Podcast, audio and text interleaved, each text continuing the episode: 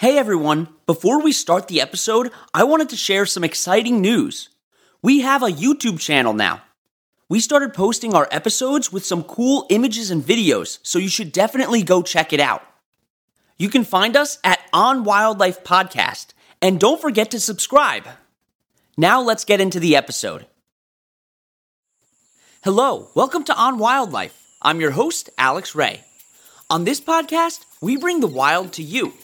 We take you on a journey into the life of a different animal every week, and I guarantee you you're to come out of here knowing more about your favorite animal than you did before. In this episode, I'm going to talk about one of the true gentle giants of the ocean. They have a history of being hunted by humans, but luckily, they're making a recovery. And even though they might look like fish, they're much more closely related to us. So let's take a dive into the ocean to talk about humpback whales.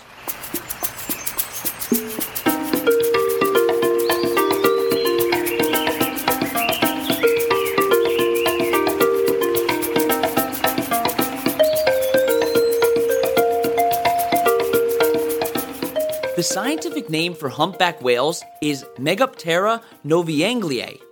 In Greek, Megaptera translates to big winged, which references their large pectoral fins on the sides of their bodies and flapping movement that happens when they swim. Their common name comes from the hump on their backs in front of their dorsal fin. Humpback whales can be found in any ocean in the world, but their geographic location can depend on the season. In the summer, a lot of them spend their time in the Gulf of Alaska or the Gulf of Maine. Then in the winter, they can be found in the warmer waters near the equator. Humpback whales are a species of baleen whale, and there are 14 species of baleen whales, including bowheads, blue whales, right whales, and a lot of others.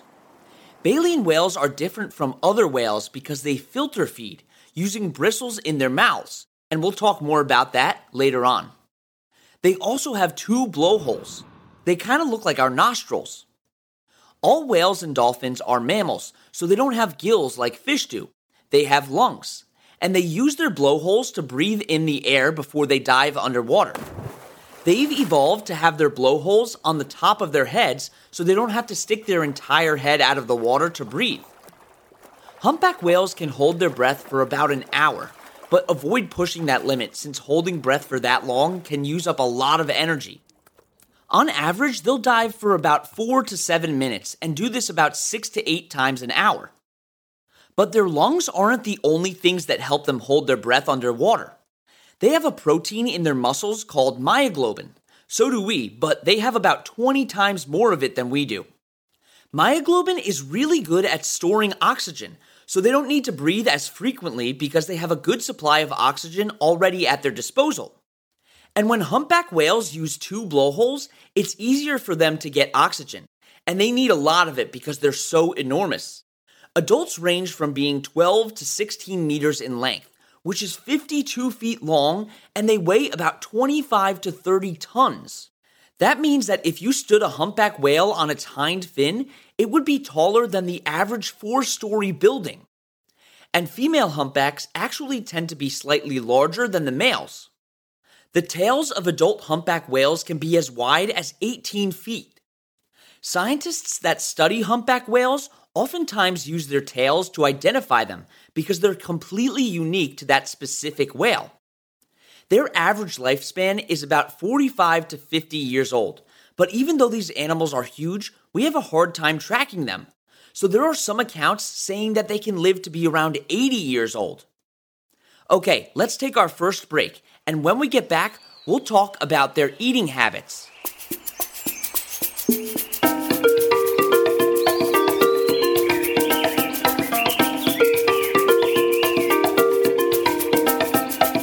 The science word that I want to talk to you about today is prehensile. Prehensile means that something is able to grab onto things. Some animals have prehensile tails, meaning that they can use their tails like another arm. Some animals that can do this are possums, monkeys, and even some lizards.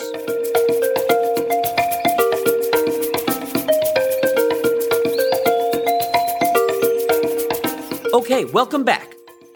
Humpback whales are carnivores, But just because they're big doesn't mean that they eat big things. Their main sources of food are krill, which are tiny shrimp like animals, and plankton. I already did an episode on plankton, which you should definitely check out. They'll also eat small fish that hang out in large groups. But they do need a lot of food to sustain them. One humpback whale can eat over 5,000 pounds of krill and other small marine animals every single day. As I said before, they're filter feeders, so they don't hunt down their prey like a killer whale would. When a humpback wants to eat, it opens its mouth really wide, which takes in a lot of the prey along with a bunch of water, too. In order to help them take in as much food as they possibly can, they have expandable throat grooves, so their throats can stretch and expand, leaving more room inside of their mouths. Then they'll close their mouths, which traps their prey. But now they have another problem. They have all this water in their mouths as well as their prey. When you look at their mouths, you can see that they don't have teeth like some whales do. They have bristles instead, called baleen. These bristles are made out of keratin, which is the same stuff that makes up our hair and it allows the whale to push out all of the water that it swallowed while also keeping the prey in its mouth. They can have around 400 bristles on each side of their mouths. And some humpbacks have a really cool way to trap their prey before swallowing it, maximizing the amount of food being taken in. They use this strategy called bubble netting, and it requires a lot of intelligence and teamwork. The leader of the pod will swim below a school of fish and then use her blowhole to start blowing air bubbles towards the surface in a large ring around the fish. The fish, for the most part, are too scared to swim through the ring. So now the fish are all contained inside of this trap. All of the other whales in the pod will then open their mouths at the same time and take in a large helping of fish. This behavior is learned, not instinctive, which means they get it from watching other individuals in the pod. The young calves usually learn this from their mothers, and they really only feed for about four months every year.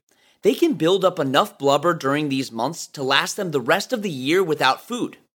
During the summer, they'll go to the poles in order to feed, and during the winter, they'll get closer to the equator to breed they can travel around 16,000 miles between these two areas. So we talked about feeding, now let's talk about breeding.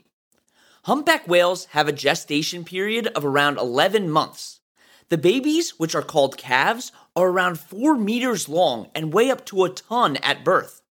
This is most likely why the females are larger than the males, to be able to handle this strain. Because humpbacks are mammals, they nurse their young, so before they filter feed, the calves nurse for about six months. Males compete against each other to mate with a female, as you see in many animal species, and they have a lot of intricate courtship rituals that start in the winter up until the mating season. In order to compete for a mate, males will slap their tails against the water and charge at each other as well. But most likely, neither of the whales are harmed by this.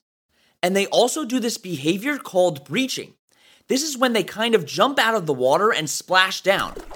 If you want to see a whale breaching the water, you should look at humpbacks because they do this more than any other whale species.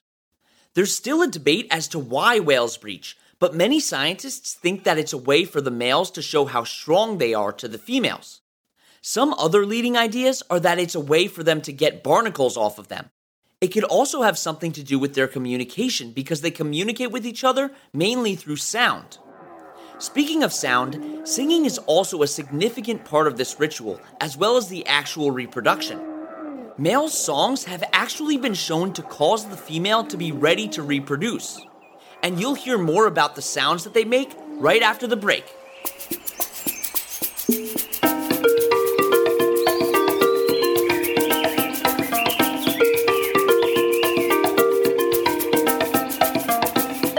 Time for today's trivia question. Which animal has the highest blood pressure?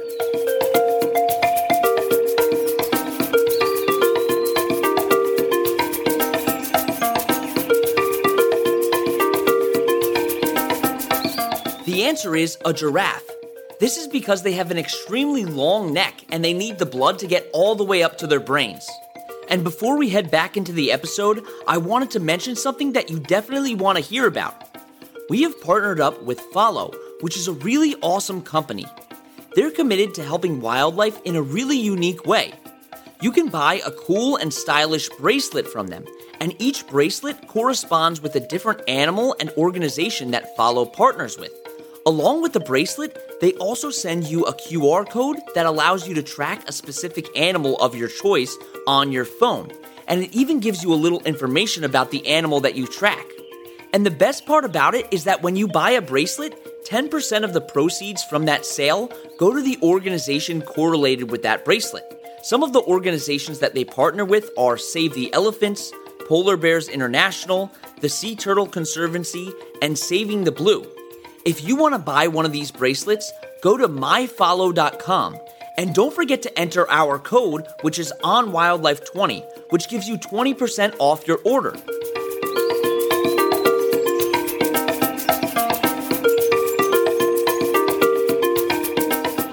Okay, back to the episode.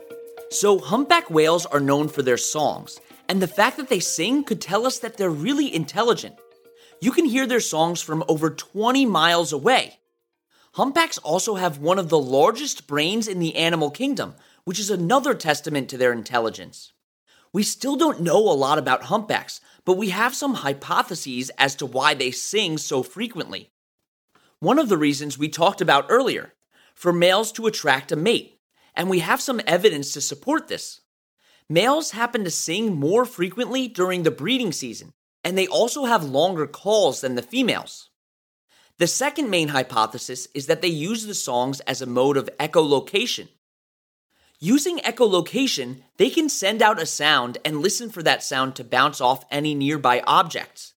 It helps to keep them oriented in their surroundings, especially because humpback whales don't have the best vision. Other animals that do this are bats and dolphins. In order to communicate with each other, they use grunts and snorts. And scientists have noticed that calves usually whisper, meaning that their sounds can only be heard at close distances. The reason for this is because they're able to communicate with their mother, who is always right by their side, without attracting predators or other individuals. And we still don't know if this behavior is something that they're born knowing or if it's something that's learned from adults. Humpback whales are mostly non aggressive animals, but they are very curious and will approach boats, which doesn't always work out in their favor. And killer whales are the only animals on the planet known to attack humpback whales, and even then, they usually go after the juveniles. And what's really interesting is that humpback whales have shown seemingly altruistic behavior, helping others when they don't get anything in return. Especially when it comes to killer whales, humpbacks will actually try to stop them from going after other animals. They've even been known to help different species of whales. Scientists think that the reason for this could be that the humpbacks may have already had a close encounter with killer whales and have learned to try to get rid of them whenever they see them. They also have symbiotic relationships with other animals. An example of this is the relationship between the whales and marine birds. When they make bubble nets to catch their prey, the fish swim closer to the surface, making it easier for the birds to eat them. This is called commensalism because even though the birds benefit from this, the whales don't get anything in return. Humpback whales are one of the most important animals in their respective ecosystems. They eat large amounts of food, which means that they excrete large amounts of waste.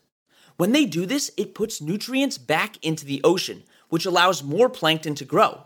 And plankton are a food source for so many different organisms. Unfortunately, humpback whales have had to face a lot of problems for many years caused by us, and they're still facing them today. Over hundreds of years, they've been hunted for their meat and oil. This caused their populations to go into a downward spiral, losing 90% of individuals. And at one point, there were less than 500 individuals in the South Atlantic Ocean. Luckily, in the 1960s, they started to become protected animals. And in the 80s, whaling was completely banned all across the world. Now, there are still people who hunt whales pretending that it's for scientific research purposes, but it has declined tremendously since the 80s. Humpbacks have come a long way since then, and their IUCN status has even changed from vulnerable to of least concern. But they still need our help because there are still a whole lot of issues that they're facing. They've been known to get caught in fishing nets and have no way of getting out. And one of the biggest problems is the noise caused by ships and specifically their sonar systems. Humpbacks rely on sound in order to communicate and find their way around the ocean.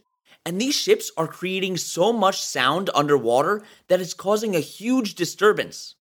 The sound can even damage their hearing and cause internal bleeding or even death. It can also cause them to completely change their behaviors. So there are still a lot of issues that we need to work on solving.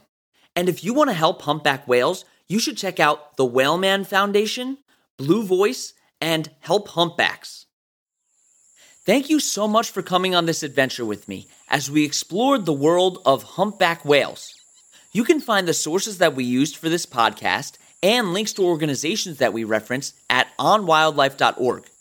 You can also email us with any questions at onwildlife.podcast at gmail.com. And you can follow us on Instagram at on underscore wildlife or on TikTok at on wildlife. Don't forget to tune in next Wednesday for another awesome episode. And that's on wildlife.